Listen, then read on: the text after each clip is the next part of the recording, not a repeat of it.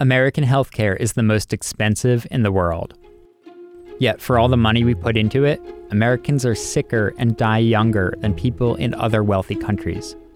In every country, you know, life expectancy is, go- is going up. In every country, they're spending more. But per dollar, how much is life expectancy going up? Uh, and in the U.S., it's a lot less than in other countries. I'm John Tozzi, a healthcare reporter at Bloomberg News. On the new season of Prognosis, we look at how the American healthcare system got to this point and how its hefty price tag forces people to make difficult decisions in their everyday lives.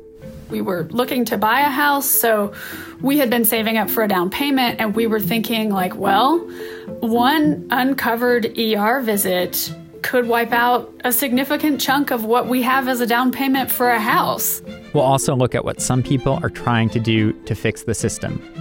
Patients didn't feel fulfilled, physicians didn't feel fulfilled, and then we got to a point where after they changed how we were practicing and pushed more volume and so forth, we just said we'd had enough.